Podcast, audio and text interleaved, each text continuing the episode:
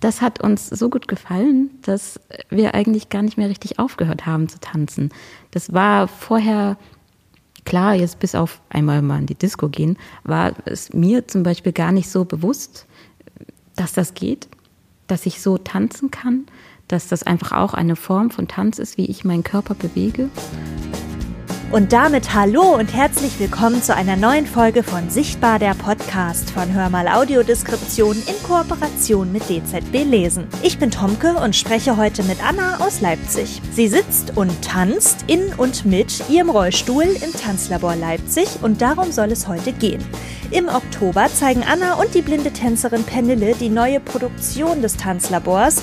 Da dachten wir, dass genau jetzt ein guter Anlass ist, um diese Folge, die wir schon im April 2023 aufgenommen haben, zu veröffentlichen. Viel Spaß!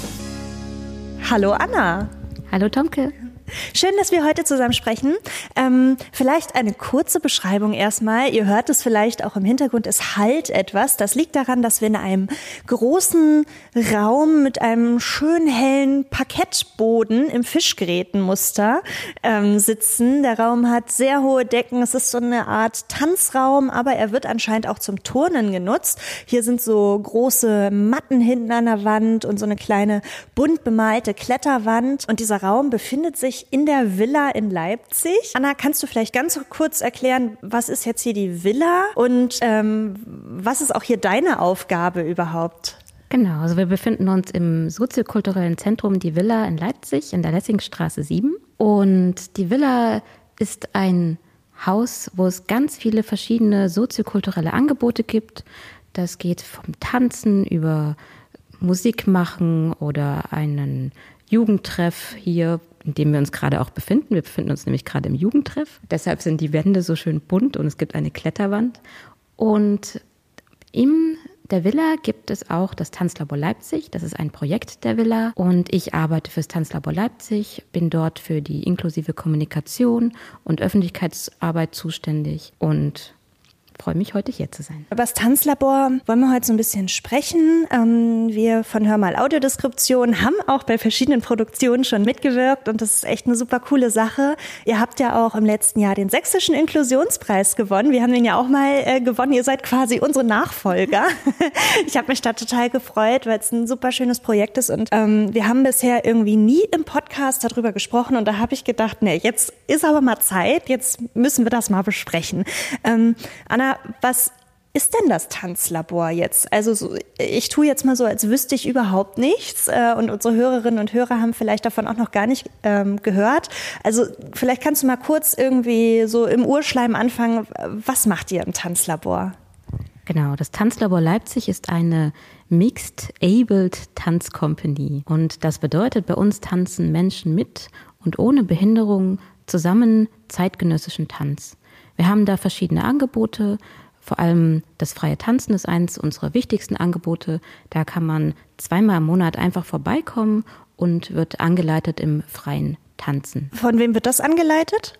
Das wird von Leipziger und überregionalen ChoreografInnen und TanzpädagogInnen angeleitet und inzwischen aber auch schon von Teilnehmenden hier aus dem Tanzlabor Leipzig. Und wie ist das dann mit den ähm, Personen, die das anleiten? Sind die irgendwie vorher sensibilisiert oder so? Müssen die speziell geschult sein oder sind das einfach ähm, Menschen, die sich schon lange dann mit Tanz befassen, professionelle Choreografinnen oder Tanzpädagoginnen sind. Ähm, wie ist das dann? Also ich, ich versuche mir nur vorzustellen, was das so für Personen sind. Genau, also angefangen haben wir tatsächlich einfach mit Choreografinnen, die eine klassische Tanzausbildung hinter sich haben und dementsprechend auch gar nicht geschult sind, was jetzt das Anleiten von inklusiven Tanz angeht.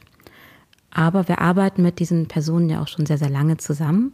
Und in diesem zusammenarbeitenden Prozess hat sich natürlich dann auch eine Art Schulung entwickelt. Also natürlich lernt man, während man es macht, einfach. Und so gibt es inzwischen ChoreografInnen, die sehr sensibilisiert auf das Thema sind, aber wir laden auch immer wieder gerne neue ChoreografInnen und TanzpädagogInnen ein um einfach auch neuen Wind reinzukriegen und achten natürlich aber auch manchmal darauf, dass wir gerne von anderen inklusiven Tanzcompanies mal jemanden einladen, um einfach auch mal zu wissen, wie leiten andere Menschen das an, die da auch schon Erfahrung drin haben. Wie viele inklusive Tanzcompanies gibt es denn so ungefähr? Also muss jetzt keine konkrete Zahl nennen, aber ist das weit verbreitet ähm, in Deutschland oder ist das eher was, wo du sagst, naja, es gibt es jetzt nicht so oft und das ist schon irgendwie speziell, wenn man das mal findet? Also in größeren Städten äh, findet man das auf jeden Fall, also in Dresden, Berlin, Bremen, da wird man auf jeden Fall inklusive Tanzprojekte oder Tanztheaterprojekte finden. Im ländlichen Raum würde ich sagen, ist es eher noch nicht so vertreten. Aber hier in Leipzig waren wir tatsächlich die ersten, die inklusiven Tanz angeboten haben. Okay, und wie läuft dann so ein freies Tanzen dann ab? Was passiert da so und wer kommt da so? Genau, beim freien Tanzen, das geht zwei Stunden lang, ist kostenlos und ohne Voranmeldung besuchbar, sodass es möglichst niedrigschwellig der Einstieg ist. Und so ein freies Tanzen läuft meistens ganz klassisch ab, dass man erstmal, je nachdem nach Person, gibt es erstmal eine Runde, wo geschaut wird, wie ist jeder da vielleicht. Dann gibt es eine Erwärmung, dann kommt ein Hauptteil und dann gibt es nochmal einen Abschlussteil. Und zwischendurch gibt es eventuell auch nochmal eine Pause. Ich frage mich nur gerade, ähm, wieso die, die Anleitungen sozusagen gestaltet sind, weil ja jeder wirklich so super unterschiedliche äh, Voraussetzungen und Möglichkeiten hat. Da frage ich mich mal, wie das quasi so dann vor Ort in der Realität irgendwie abläuft. Also grundsätzlich weiß man es natürlich nicht, wer jetzt alles eine Behinderung hat, weil es gibt auch unsichtbare Behinderungen. Mhm. Deshalb äh, kann man das vorher nie wissen. Es hält sich manchmal die Waage, dass es ein gleicher Anteil an Menschen mit Behinderung und Menschen ohne Behinderung ist, aber manchmal ist es auch in eine Richtung unterschiedlich. Und das ist auch voll in Ordnung. Wir freuen uns über jeden, der kommt. Und ähm, es ist immer wieder spannend, egal welche verschiedenen Körper dabei sind. Und ja, man weiß tatsächlich nicht, immer, was alle Menschen so brauchen, weil manchmal kommen ja auch neue Menschen dazu, mit denen man noch nie gearbeitet hat. Und da ist es immer ganz wichtig, dass man eine möglichst offene Anleitung bietet, sodass da einfach viel Raum ist, sodass jeder mit seinem Körper und seinen Möglichkeiten mittanzen kann.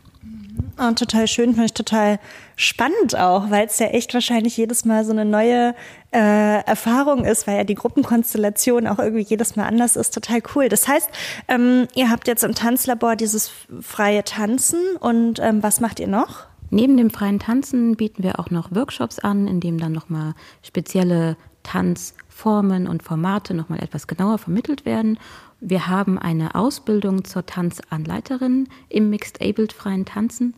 Das bedeutet, dass wir auch Menschen ausbilden, die dann danach selber freies Tanzen anleiten können und auch natürlich unter inklusiven Gesichtspunkten anleiten können. Das ist ein wichtiger Punkt bei uns im Tanzlabor und Daneben haben wir natürlich noch Tanzproduktionen. Wir haben eine große Tanzproduktion im Jahr und mehrere kleine Tanzperformances, wo wir an verschiedenen Orten in Leipzig bei verschiedenen Festen und Gegebenheiten eine kleine Performance zeigen. Und bei den Tanzproduktionen, die durfte ich ja jetzt auch selbst schon miterleben. Wie strukturiert ihr das quasi? Habt ihr da irgendwie so einen genauen Plan, dass ihr immer sagt, das müssen immer vier sein und drei ohne und einer mit Behinderung oder sowas? Oder wie, wie überlegt ihr euch denn diese Produktion eigentlich? Also grundsätzlich ist es bei uns schon so, dass dadurch, dass wir eine Mixed Abled Tanzcompany sind, wir gerne immer Menschen mit und ohne Behinderung mit auf der Bühne haben. In welcher Konstellation diese Menschen auf der Bühne sind, das äh, ist eigentlich relativ egal. Das ist unterschiedlich. Uns ist nur wichtig, dass es einfach eine Vielfalt auch auf der Bühne ist. Und man sieht natürlich auch nicht jede Behinderung an. Also das kann durchaus sein, dass eine Behinderung da ist, die aber gar nicht sichtbar ist. Stimmt. Ich erinnere mich auch gerade beim letzten Mal, da hast du total recht, was du gerade sagst. Da war auch eine Person dabei, da sieht man das gar nicht so. Und da wusste ich es dann aber im Nachgang. Total, stimmt. Das fällt mir jetzt erst so beim Sprechen wieder ein. Ähm, genau, und, und wie ist das? Ähm, plant ihr das schon äh, vorher oder macht ihr dieses Stück quasi auch so ein bisschen abhängig davon, von den Personen, die da mittanzen? Also wir äh, übergeben die künstlerische Arbeit immer an eine Choreografin und diese Person hat dann eine Idee fürs Stück und sucht sich dann manchmal Personen aus, mit denen sie gerne zusammenarbeitet. Meistens sind es ja schon ChoreografInnen, die auch im Tanzlabor schon mal das freie Tanzen angeleitet haben. Das heißt, sie kennen schon viele Menschen und dann ist immer so ein bisschen, ah, ich würde gerne mal mit der Person arbeiten. Wäre das eine Möglichkeit? Und dann schauen wir mal. Ne? Manchmal gibt's aber auch TänzerInnen bei uns, die sagen, sie würden super gerne mal wieder auf die Bühne und tanzen und dann schauen wir auch, ob das irgendwie machbar ist und ja, das, der Kreis umfasst Menschen, die im Tanzlabor arbeiten, aber, oder tanzen und aber auch manchmal Menschen, die außerhalb vom Tanzlabor sind und das Tanzlabor noch gar nicht kennen und dann durch die Produktion das erste Mal mit dem Tanzlabor zusammenarbeiten. Hm. Ah, interessant. Das heißt, wenn wir jetzt hier Hörerinnen und Hörer haben, die sagen, oh, ich würde total gerne auch mal irgendwie mitmachen und mittanzen, dann äh, wärt ihr schon offen dafür, dass sich die Leute auch mal melden und eventuell da mal was draus entsteht, dass die auch mal bei der Produktion mitmachen? Genau, also das Tanzlabor ist eine offene Company. Das heißt, grundsätzlich haben wir keine festen Mitglieder, sondern wir haben Menschen, die einfach kommen und immer wieder kommen, mal weg sind und auch vielleicht nochmal kommen, so dass jeder mitmachen kann. Ich würde immer empfehlen, dass man natürlich übers freie Tanzen den Einstieg findet, einfach um ein bisschen das Tanzlabor kennenzulernen, um ein bisschen zu schauen, ist das was für mich? Mag ich zeitgenössischen Tanz? Tanze ich gerne? Und dann sind wir da sehr offen und äh, machen, arbeiten gerne auch in Produktionen mit Menschen von außerhalb zusammen. Wie waren so die Anfänge vom Tanzlabor und vielleicht so diese Entwicklung? Vielleicht kannst du mal so einen kleinen Zeitstrahl irgendwie aufmachen, weil ich finde es total spannend so, weil ich frage mich dann auch immer so, man lernt ja auch irgendwie immer was dazu und entwickelt sich dann weiter mit seinen ähm, Sachen, die man so anbietet und durchführt. Kannst du das vielleicht mal uns so ein bisschen auf so eine Zeitreise mitnehmen? Gerne. Also das Tanzlabor hatte letztes Jahr das 15-jährige Jubiläum. Das heißt, uns gibt es schon seit 2007. Und damals ist das Tanzlabor aus der Jugendgruppe Rolling Cats entstanden. Das ist eine Jugendgruppe von Menschen mit Behinderungen gewesen, welche hier auch in der Villa Möglichkeiten gesucht hat, ihre Freizeit selbstbestimmt zu gestalten. Haben wir, also ich war auch Teil der Jugendgruppe und wir haben ähm, Freizeitfahrten gemacht, wir haben hier Kochabende gemacht, kleinere Kunstprojekte. Und eines Tages hat die Leipziger Choreografin Heike Hennig hier einen Tanzworkshop gegeben in den Räumen der Villa und äh, ist auf uns getroffen und hat uns spontan eingeladen, einfach mal mitzutanzen. Und das hat uns so gut gefallen, dass wir eigentlich gar nicht mehr richtig aufgehört haben zu tanzen. Das war vorher klar, jetzt bis auf einmal mal in die Disco gehen, war es mir zum Beispiel gar nicht so bewusst, dass das geht, dass ich so tanzen kann, dass das einfach auch eine Form von Tanz ist, wie ich meinen Körper bewege.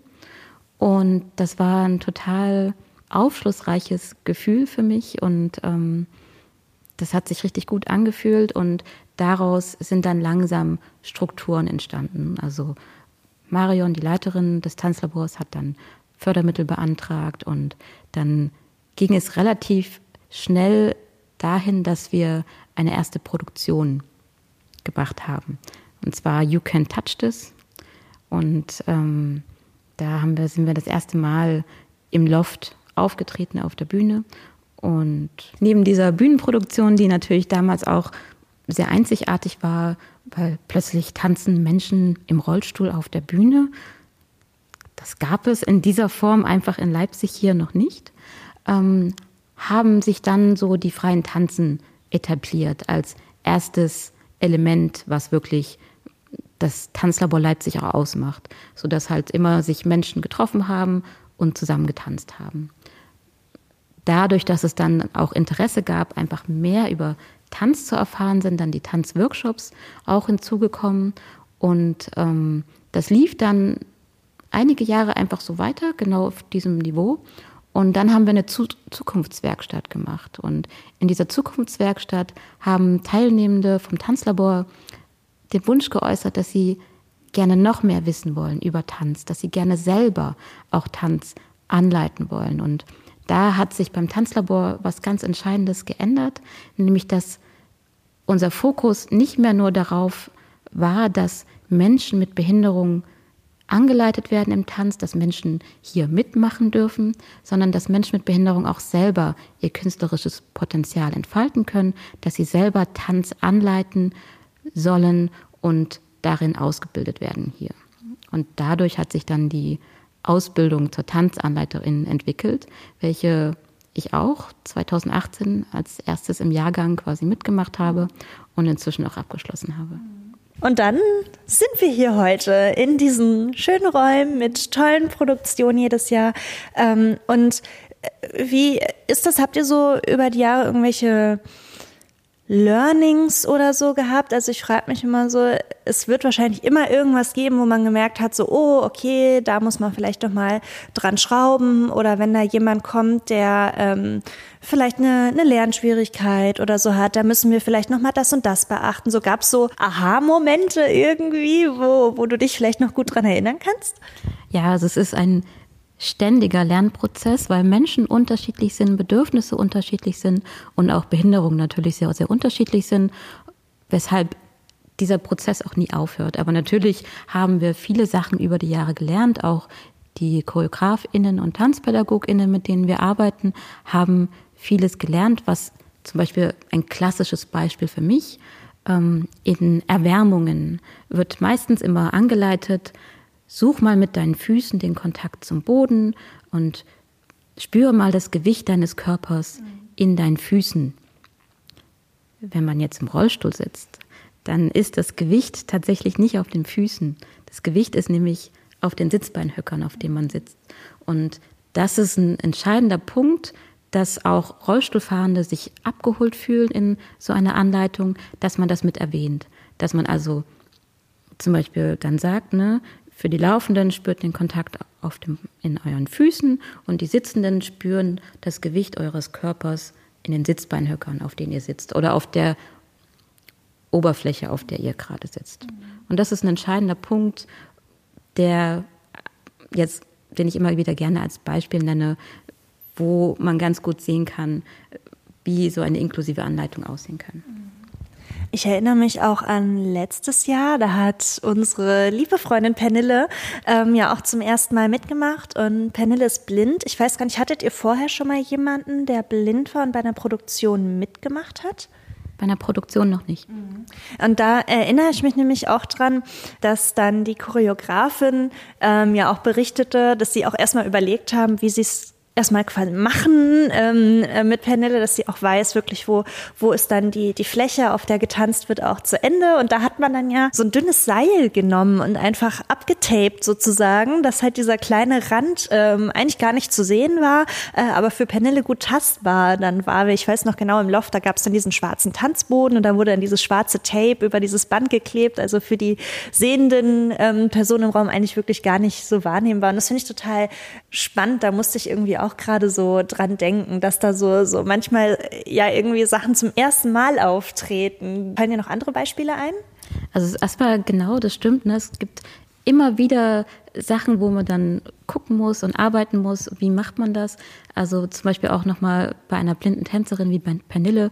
Für sie ist es wichtig zu wissen, wo auch die anderen Personen zum Beispiel im Raum sind. Ne? Also wir, ich probe auch gerade mit Pernille für ein neues Stück und da ist es zum Beispiel immer sehr wichtig, dass sie dann ähm, weiß, wo ich bin und dann sage ich einfach kurz, hier, hier bin ich. Und dann weiß sie das und dann kann sie das einordnen und äh, sich auch besser dann im Raum orientieren. Und das ist, glaube ich, total ja, schön und spannend. Ja. Äh, wie ist das? Also ich frage mich ähm, gerade, was du vielleicht für, für Chancen so im Mixed-Able-Tanz so generell siehst, aber vielleicht auch welche Herausforderungen, die vielleicht auch noch gelöst werden müssen, die irgendwie noch so im Raum stehen, wo es noch so Dinge gibt, wo ihr irgendwie vielleicht selbst vom Tanzlabor das Gefühl habt, so, ah, da, da muss irgendwie noch was getan werden. So, also beide Seiten hätte ich irgendwie gerne mal so beleuchtet mit dir. Genau, so grundsätzlich denke ich, dass die Chance von Mixed Able Tanz oder generell, für mich sollte Mixed Able Tanz einfach der Standard sein.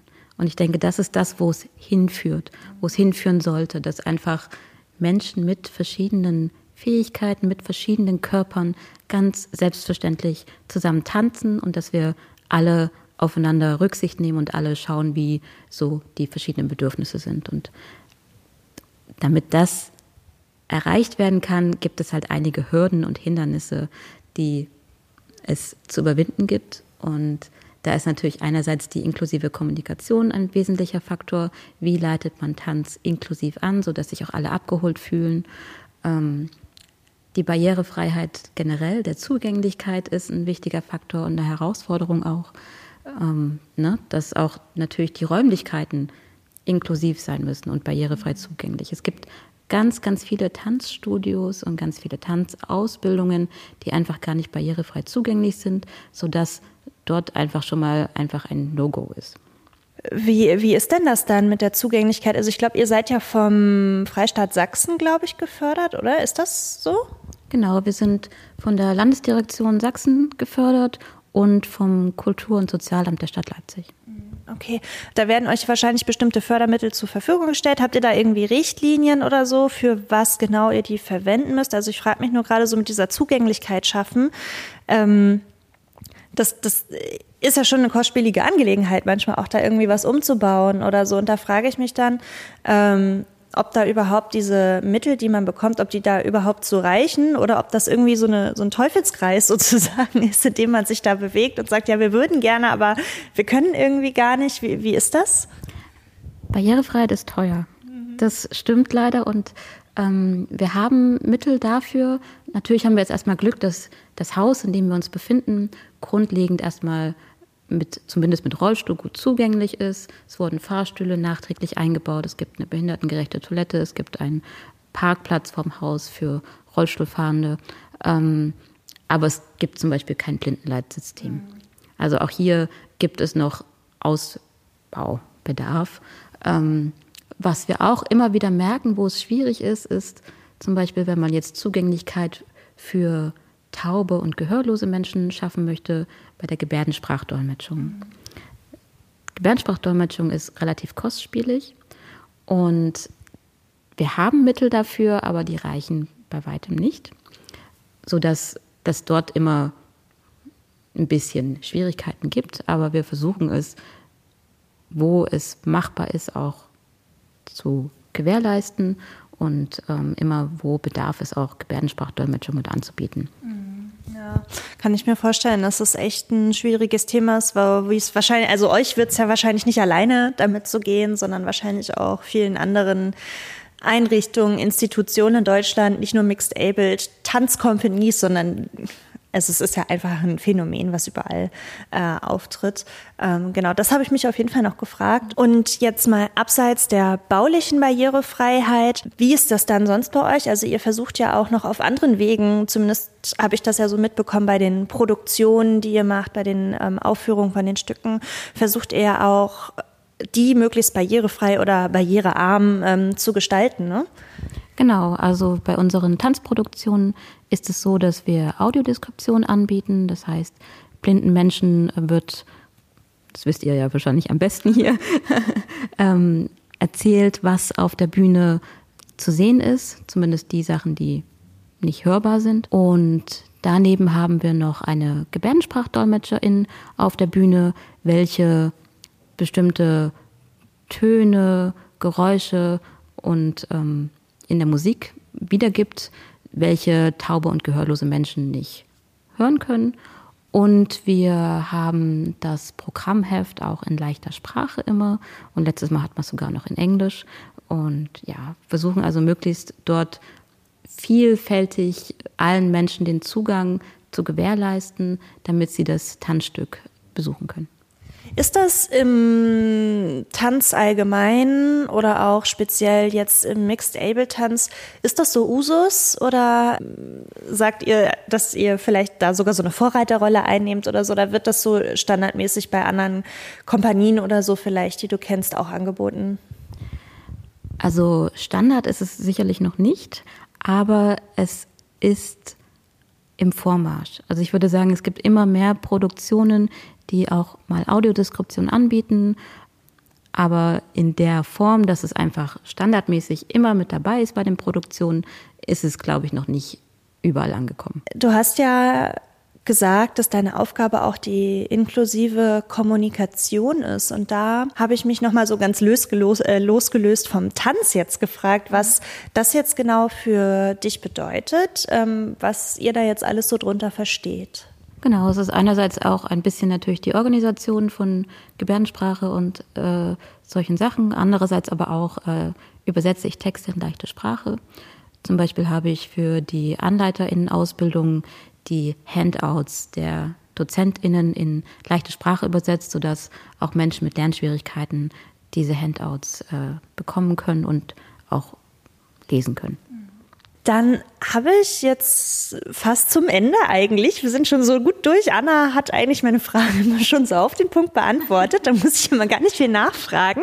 Ähm, würde ich eigentlich gerne noch wissen, ohne das jetzt zu negativ anhauchen zu wollen, aber äh, das habe ich mich noch gefragt. Gibt, gab es so Situationen in Produktionen oder Workshops oder allgemein quasi in eurem Tanzgeschehen, ähm, wo ihr euch vorher was überlegt habt, wie, wie halt alle Menschen zusammen tanzen können und dann hat es halt aber irgendwie so gar nicht geklappt?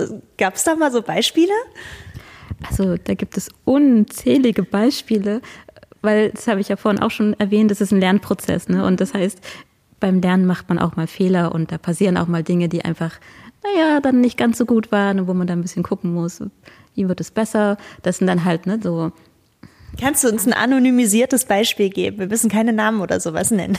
Genau. Also so Anleitungen, ne? wenn ähm, Menschen anleiten, dass man dass sich jetzt mal alle auf den Boden legen ähm, und dann irgendwelche Rollübungen da machen oder springen mal in die Luft, dann ähm, ist es halt einfach schwierig, manchmal als Rollstuhlfahrende Person oder als Person, die mobilitätseingeschränkt ist, da mitzumachen. Und das fühlt sich manchmal sehr, sehr komisch an, dann auch. Also wenn alle anderen etwas machen können und du selber es nicht machen kannst. Was wir beim Tanzlabor aber machen, wir sprechen es an. Also wir sprechen über solche Sachen, wir versuchen dann Lösungen zu finden. Na, wie kann man denn das jetzt erfahren, wenn die einen auf dem Boden liegen und die anderen nicht? Ähm, zum Beispiel ist es so, dass man bei Elektrorollstuß, da kann man sich nach hinten kippen in so eine etwas liegende Position und äh, da kann man das auch so ein bisschen erfahren. Ansonsten haben wir auch natürlich auch probiert, dass wir Menschen, die im Rollstuhl sitzen, jetzt zum Beispiel auf den Boden holen, mit Unterstützung dann, um auch einmal dieses Gefühl, wie ist es auf dem Boden zu tanzen, zu erleben. Also wir versuchen schon immer, dass wenn Sachen nicht klappen, dass wir dann drüber reden und schauen, wie können wir das verbessern, wie, was können wir machen, damit sich alle wohlfühlen. Also es ist auch nicht nur im Tanzen, wo so es passiert, sondern auch in den Zwischenräumen, also zum Beispiel in Pausen. Ich kann mich erinnern, bei unserer Tanzanleiterausbildung, da war es so, dass es einen Hochtresen gab in der Pause und alle Menschen ohne Rollstuhl haben sich an diesen hohen Tresen gesetzt und dort ihre Pause verbracht. Und dadurch ist es automatisch dazu gekommen, dass alle Rollstuhlfahrenden in einem Krüppchen waren und alle anderen in einem anderen Krüppchen und dadurch keine, kein Austausch und keine Gespräche stattgefunden haben. Ne? Und das ähm, ist dann einfach eine Sache, die man anspricht, sodass vielleicht am Ende doch alle unten sitzen und alle miteinander kommunizieren können, weil der Austausch zwischen den Tanzeinheiten ist manchmal fast genauso wichtig wie der Tanz selber, weil da auch eben über Barrierefreiheit äh, geredet wird und Menschen einfach in Kontakt kommen und Vorurteile und Barrieren abgebaut werden. Was, wo wir jetzt so dabei sind, vielleicht als schönes Schlusswort, was würdest du dir denn in Bezug auf Inklusion und Barrierefreiheit generell vielleicht noch ähm, wünschen im Tanz, aber auch in der Gesellschaft? Ich wünsche mir, dass Menschen mit Behinderungen in andere Rollen kommen. Also ich möchte nicht nur, dass mit Menschen mit Behinderung Projekte gemacht werden, weil das ist jetzt, wird immer gerne gemacht. Inklusive Projekte gibt es aktuell überall. Sondern ich möchte, dass auch Menschen mit Behinderung in führende Rollen kommen. Also dass Menschen selber Tanz anleiten, dass sie auf der Bühne sind, dass sie hinter der Bühne sind und vor der Bühne. Dass einfach sie in allen Bereichen der Kultur vertreten sind. Schönes Schlusswort, weil ich finde, alles andere ist ja auch gar keine richtige Inklusion. Das ist ja irgendwie so, so Fake-Inklusion, wenn wir es jetzt mal so platt benennen, oder? Das ist total. Das ist eigentlich, die richtige Inklusion ist es, wenn Menschen wie mit Behinderung genauso wie alle anderen Menschen auch in der Gesellschaft vertreten sind in allen Bereichen. Und man es eigentlich gar nicht mehr so richtig thematisieren müsste auch, ne? Und, und sagt so, oh, wir müssen jetzt mal über Behinderungen und so sprechen. Also äh, ja, also es sollte eigentlich irgendwann, vielleicht haben wir irgendwann mal den Zustand in vielen Jahren vielleicht, dass es mal so sein wird. Ich freue mich, Anna, dass wir ähm, hier gesprochen haben über das Tanzlabor. Vielleicht kannst du interessierten Hörerinnen und Hörern nochmal kurz eure Kontaktdaten nennen, wie, wie sie euch erreichen können, wie sie sich vielleicht auch über eure Angebote ähm, informieren können, falls sich der ein oder andere oder die ein oder andere fragt. Wir schreiben es dann auch natürlich nochmal in die Show Notes von dem Podcast, aber du kannst es jetzt quasi nochmal ähm, sagen. Gerne. Also auf unserer Homepage tanzlabor-leipzig.de könnt ihr euch über alle aktuellen Termine und Veranstaltungen informieren. Wir haben aber auch einen Facebook- und einen Instagram-Kanal, wo wir auch alle Veranstaltungen kundtun. Und der heißt wie? Der Instagram-Kanal? Tanzlabor Leipzig. Alles in einem Wort. Okay, sehr gut. Dann danke ich dir, Anna.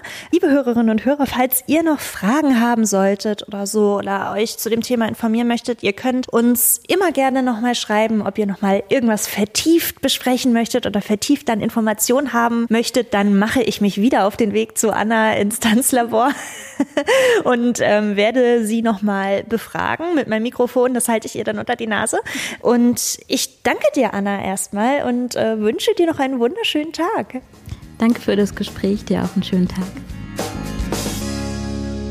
Und das war's auch schon. Wer neugierig ist und sich die neue Produktion mit Anna und Pernille unter dem Titel The Person I Am ansehen möchte, ist herzlich eingeladen, dies vom 6. bis 8. Oktober 2023 im Loft in Leipzig zu tun. Es wird eine Übersetzung in die deutsche Gebärdensprache geben und auch eine Audiodeskription, also eine Beschreibung für blinde und sehbehinderte Gäste. Die Audiodeskription ist dieses Mal etwas besonders, denn sie wird über Sprache und Akustik direkt von den Performerinnen auf der Bühne zu hören hören sein. Kopfhörer für die Audiodeskription gibt es bei diesem Stück also nicht. Wir von Hörmal Audiodeskription unterstützen die Performerinnen bei der Erarbeitung der Beschreibung und führen vor dem Stück die Tastführung durch. Alle Infos verlinken wir euch in den Show Notes. In diesem Sinne, bis bald!